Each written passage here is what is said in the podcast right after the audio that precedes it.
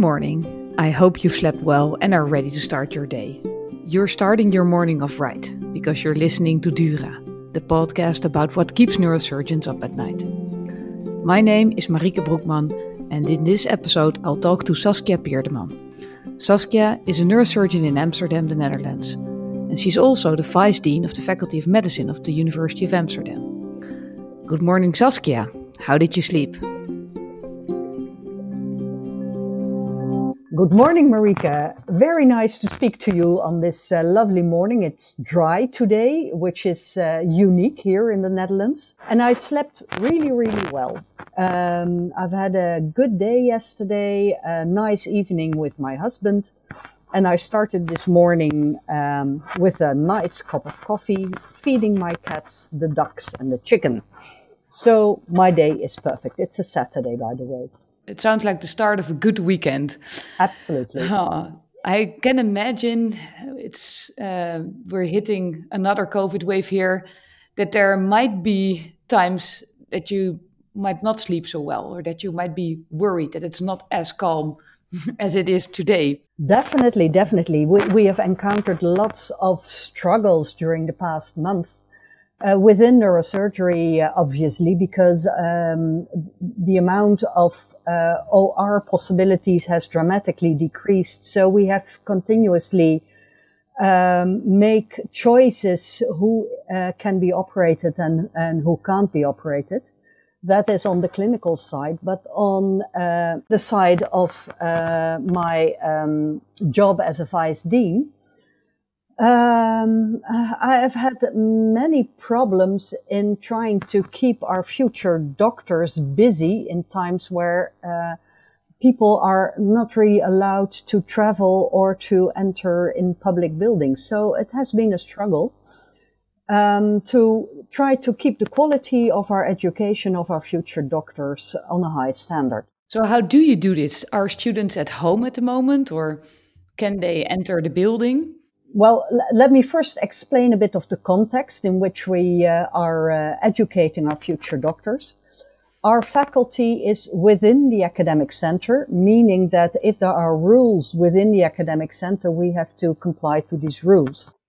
We are um, responsible for about uh, 2,000, nearly 3,000 uh, students. So uh, we have to make uh, a lot of logistic changes in order to keep their uh, um, their training uh, up to date and high quality. So what we did was we transformed uh, the three years of bachelor training completely into online digital teaching and training, and that has been a major effort of all our faculty and uh, also the uh, our training institute.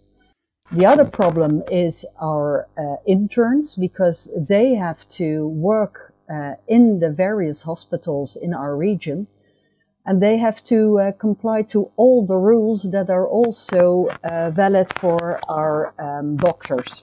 So um, it has been uh, a lot of organizing, uh, creating new rules, setting new rules, trying to keep the quality of uh, the teaching at the working space um, as good as possible, but also keeping them safe and having enough faculty to help them train in the workspace. Wow, this sounds like a major effort, and I imagine that it will be hard for students um, to be at home while studying, uh, learning how to be a doctor by watching videos, etc. Have you observed a change in motivation? Yes, absolutely. Uh, uh, if you are in the bachelor phase, so the first three years, then uh, your motivation also comes for being in personal contact with faculty instead of uh, uh, talking to them on a screen. But there is also some added value in uh, coming together, discussing things, uh, etc. And the, the, the, informal way of training uh, students is as important as the formal way. So uh, only on a screen, the discussion and the connection with doctors is is low. But as an intern, uh, that interaction is better and higher, and we're trying to uh, keep that intact as much as possible. I can imagine that this is a, it's a cause for a little bit of sorrow, but have there been positive changes because of COVID as well? Yes, definitely. You know, we were have been talking about uh, the possibilities of digital education uh, during the past years, but never had enough uh, necessity to change. And now there was a huge necessity to change. And immediately it started to uh, trigger the creative people among us.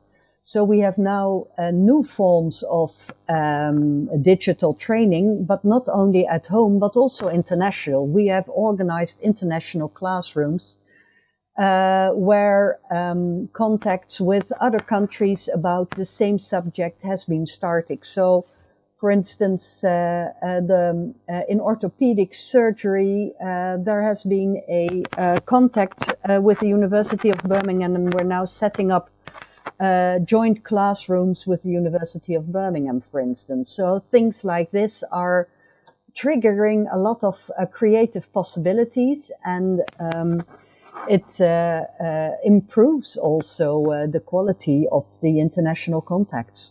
So yes, um, the classroom is now beyond the borders of the Netherlands.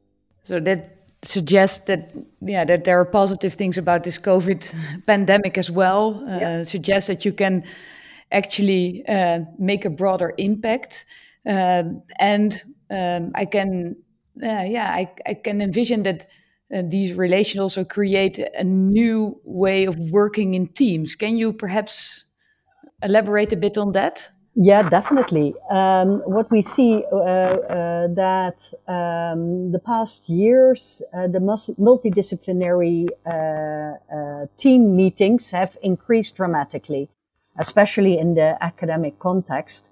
And what we now encounter is that these uh, multidisciplinary uh, patient uh, um, uh, meetings are now partly on site, partly online, and is also now extending to our uh, partners within the region. And that creates a completely new dynamic uh, in the sense that where um, in the past you were um, adjusted to uh, one chairman and uh, people to discuss with in a certain way, you now have to have a different way of, for instance, um, uh, chairing these sessions, but also discussing in a different way. You have to raise your hand. You cannot freely say something during a meeting. So, um, that will have impact on um, the way we discuss patients and probably uh, uh, either opens the broader window of being able to uh, um, exchange expertise, but also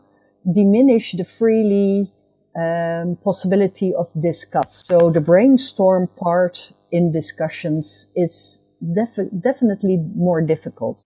And how do you think we can improve this um, way of communicating? How is there a way we can get back the brainstorm session and the more informal part of a, a team discussion? I'm not quite sure, but we, we have to change the dynamic in uh, online discussing things. And how we are going to do that is for me still something that um, bothers me. Uh, there are possibilities, for instance, for breakout rooms, but that uh, diminishes the possibility to learn from each other and uh, exchange expertise if you diminish the amount of people that are present in a meeting where you brainstorm. Uh, but perhaps um, uh, making a new way with breakout rooms in smaller groups and coming back uh, to elaborate on the, the, findings in the smaller rooms is a possibility, what, but takes far more time than we're used to.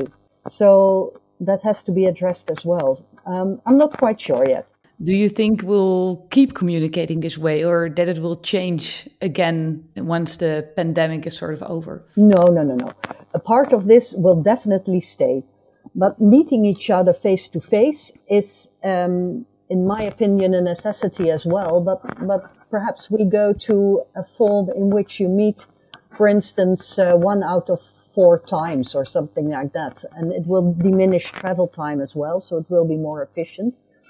Um, I don't think it will ever um, uh, disappear out of our system, but it will be, for instance, a combination uh, uh, between on-site and online. And so, for the students, you mentioned you're responsible for almost 3,000 medical students.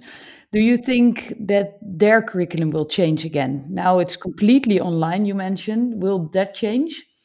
Uh, yes, it must change. Uh, the online part will definitely uh, stay present all the time.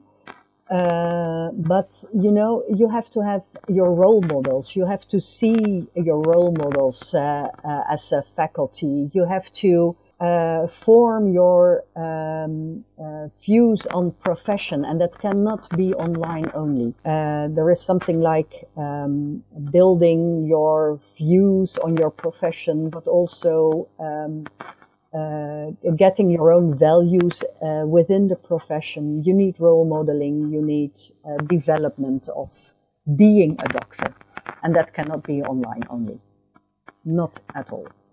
And so you mentioned important things. You mentioned if you want to establish your values as a doctor, you want to sort of see what type of doctor do I want to be. You need role models for that. What are other things that you think are super important uh, to teach uh, medical students?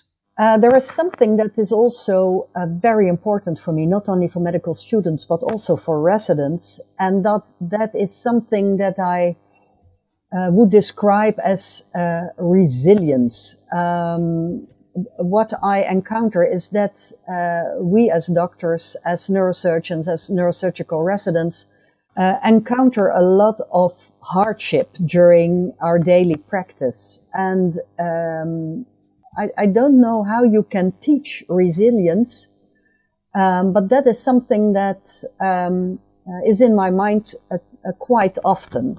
Society is changing, people within society are changing, but we do need resilient doctors. And if society um, uh, doesn't help in uh, uh, as a person within society uh, becoming resilient, how do we teach our doctors and our residents to uh, become resilient? Because as doctors, as neurosurgeons, we encounter a lot of hardship. Can you give an example? Well, you have to uh, be able to make decisions within life or death within our profession as neurosurgeons you have to be resilient if you make complications. Uh, it's part of the job that if you perform surgery, that there will be complications. So, teaching resilience, I think that's a very important subject. I've noticed um, the change in society and in our hospitals as well. However, I find it difficult to train residents to become resilient, despite them being around all the time. So I can only imagine that online it will be even harder. But uh, what can we do um, as neurosurgeons to help train um, residents, medical students?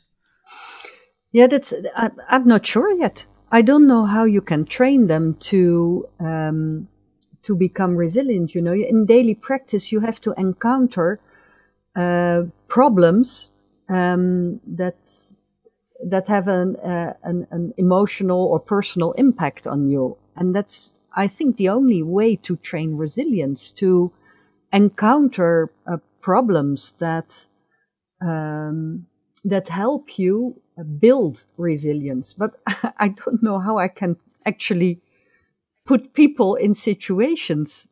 I can't do that. I can't put, put people in situations where they encounter problems so that they can train resilience? I, I just don't know. But it's, um, it, it is really something that is on my mind quite often because I see people that are extremely motivated to become doctors, but have problems in um, being able to deal with difficult situations in which you have responsibility. I struggled with the same thing. I would love for my students and residents to become very good doctors and not to succumb under the pressure of the work and under and if you have to explain you know uh, to a patient that he has a glioblastoma and yeah it will change the life of that patient but it shouldn't change your life as a doctor even though you should be empathic because, because without empathy what are we doing? Exactly. So there must be uh, one way or another you have to train uh, empathy the, the line between empathy and emotion. And um, that that is something that is really difficult because how do you train it? I think the only way is to be in daily practice and being able to find out yourself uh, where um, the the daily practice really um, has an a, an impact on you as a person and a doctor, and where you have to uh, improve a way of dealing with it. Yeah, and so during COVID, many of our residents were recruited uh, to work on uh, COVID wards or on the ICU, etc. I think they've experienced quite hard things. Some of them got sick themselves. Um, do you think, well, this thinking of empathy, uh, etc., this could could be a valuable training for them? Uh, yeah, well, being um, able to encounter a crisis in which uh, you you have to uh, decide on difficult things within uh, healthcare, not being able to control everything. Yes, that's uh, absolutely uh, valuable uh, in your in your development as a professional. But I'm not sure whether you can um, say that it's a mandatory training what what you are suggesting is uh, a mandatory form of resilience training in difficult uh, circumstances. I'm not sure whether you can really um, make such a training mandatory in order to improve resilience in people. I agree. I, th- I just think that you know that that's it could be the upside of the current pandemic that some unexpectedly were given a chance as well. Exactly. To yeah. to work under these circumstances. We also give our um, uh, interns the possibility uh, to work on the in a COVID uh, department as part of their training, and there are some that uh, uh, volunteer uh, to do that, and there are some that don't do that. But I cannot um, make it a mandatory training because there's always uh, um, a quality that uh, needs to be uh, continued. It, it, it's difficult. And do you think that spending time not only uh, doing the online education as a student, uh, but also doing other activities might have an impact on their professional development? Absolutely. What we what we did is that we created a large uh, database uh, in our hospital of, of students that were willing to to help on the wards as a side job, and about uh, between 200 and 500 students uh, volunteered uh, to do that. And that is something that is absolutely valuable in their way of looking at uh, their future healthcare. And it also triggers them to um, look at possibilities, for instance, to um, manage a ward, to interprofessional and teamwork. Um, it gives them an insight in a crisis situation in healthcare. So it's extremely valuable. What did you do to become the professional you are? well, at the moment, well, um, uh, I've had a long career, and I, um, I, I loved neurosurgery. The moment as that I encountered neurosurgery as an intern, I, I was really in love with uh, the profession. So that was my main and first uh, object to um, become a neurosurgeon. And um, during daily work, daily activities, there were two other th- things uh, outside neurosurgery that fascinated me, and that was uh, the strengths and weakness of teams because I can perform uh, a beautiful operation in which I'm very satisfied with myself. But if uh, along the line, for instance, during ICU, uh, the quality of the care is not uh, good, then my surgery can be perfect, but the patient can die anyhow. And that was uh, something that I encountered in daily practice, and that triggered my um, uh, my fascination for strengths and weaknesses in team functioning. Uh, and that is one of my uh, topics in uh, um, my uh, appointment as a professor.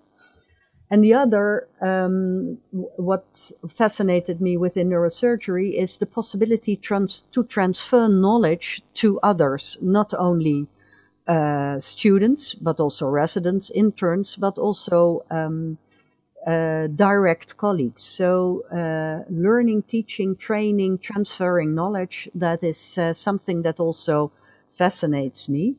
And that is why um, the opportunities that came along uh, during my uh, yeah, work as neurosurgeon um, uh, finally um, transformed to what I am doing now, and that is being a neurosurgical staff member, but also vice dean of uh, the Faculty of Medicine, and also having um, the responsibility of uh, the residents training for uh, not only all uh, types of specialism in our academic center that are 32 different uh, uh, specialisms, but also within the region. And that is um, about eight to 10 training and teaching hospitals. And if you were to advise your younger self, Okay, so if you like teaching, training, neurosurgery, uh, what are the things you would say to your younger self to do or not to do? No, the start would be exactly the same neurosurgery, neurosurgery, neurosurgery, and neurosurgery. Um, but um, my younger self, I would suggest to um, quicker start with um, trying to be in the um, the the boards that are responsible for uh, improving either uh, training, teaching, uh, transferring knowledge, and uh, the boards that are responsible for um, the organization of interprofessional collaboration. And for some, it sounds easy, just get on the board. but uh, do you have an advice on how to get there for students listening? Oh, just just sign sign yourself in uh, if the opportunity comes along. But look for the opportunities. I didn't look for opportunities; it just happened. So, if you're interested in uh, something extremely related to your daily practice, but with uh, the possibility to influence it outside your practice, look for the opportunities and not wait until they come along. I would like to thank Saskia for all her advice and stories. We spoke about the impact of COVID 19 on the current training situation and about what Saskia wants to teach her students. One of these things was resilience. We discussed that it's actually kind of hard to teach resilience other than being on the ward and trying to find a way to deal with the things we encounter as neurosurgeons. If you'd like to learn more about the challenging cases in neurosurgery, please visit us at www.eans.org. I hope to connect with you again in two weeks. For now, have a great day.